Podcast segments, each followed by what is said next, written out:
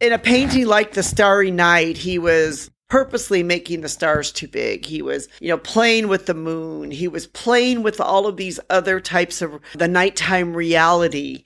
Realized that he was not trying to do a painting that was anyway trying to be like impressionism art, but instead he was doing his own type of art form.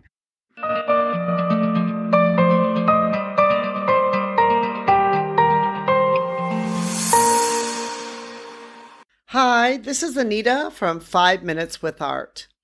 Today I want to talk a little bit about Van Gogh's Starry Night painting.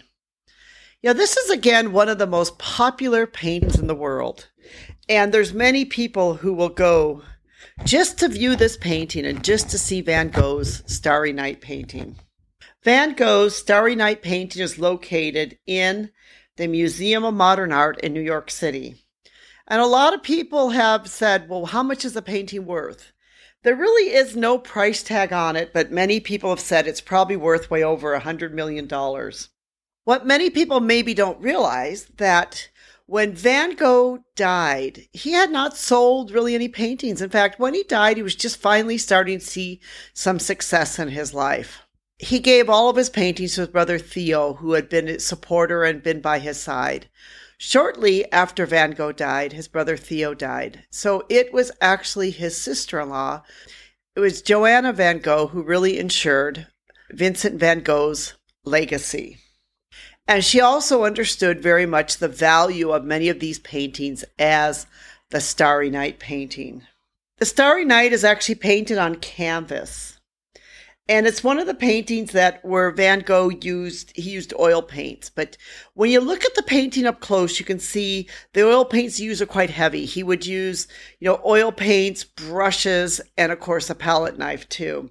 But he had very interesting brush strokes and how he painted the paintings and how he, you know, would lay the paintings on to be quite heavy with the paint itself.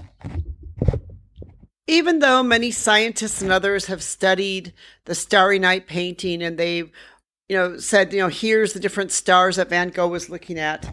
If you look at some of the letters which Van Gogh wrote, and this was a letter that he wrote to the artist Bernard, and he said, I'm not saying that one may not take the risk after a whole manly life of searching, of fighting hand to hand with reality, but as far as I'm concerned, I don't want to rack my brains over that sort of thing.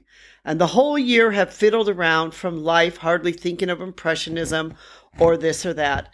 However, once again, I'm allowing myself to do stars too big, a new setback, and I've enough of that.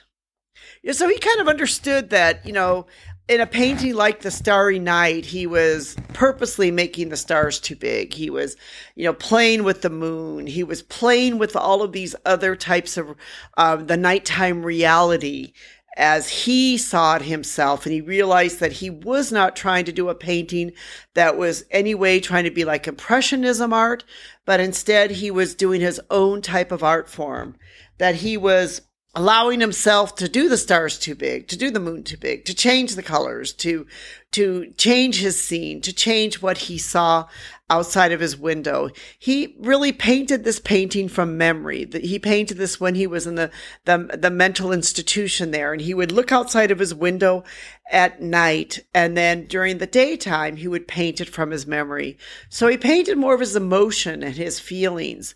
And I think that's one of the reasons because those feelings come out with the night sky that makes this such a powerful painting, this painting that so many people love so much. And, and I have to say also too that I love it. I love the colors he used, the blues and the yellows. And, and, you know, he, you know, Van Gogh wasn't afraid to use colors like that. He was able to use them so well. And the way he, even you know painted the painting with these thick brush strokes and and you know there's dimension to the painting when you look at it up close that is one of the things that makes this and continues to make this starry night painting such a wonderful and powerful painting. It is why it continues to be listed as one of the top 10 paintings in the world and it's one of the most valuable paintings in the world because it is truly a very, very powerful painting. We love, of course, the artist Van Gogh. We love his artwork. We love his technique. Thank you so much for listening. We really do appreciate you. And if you have a moment, take time and give us a thumbs up or subscribe subscribe to our channel. Also, leave us a review. It really does help and we'd love to hear what you have to say. We want to thank our production team, especially Rico, who helps to put all these podcasts together. And thank you all so much for listening.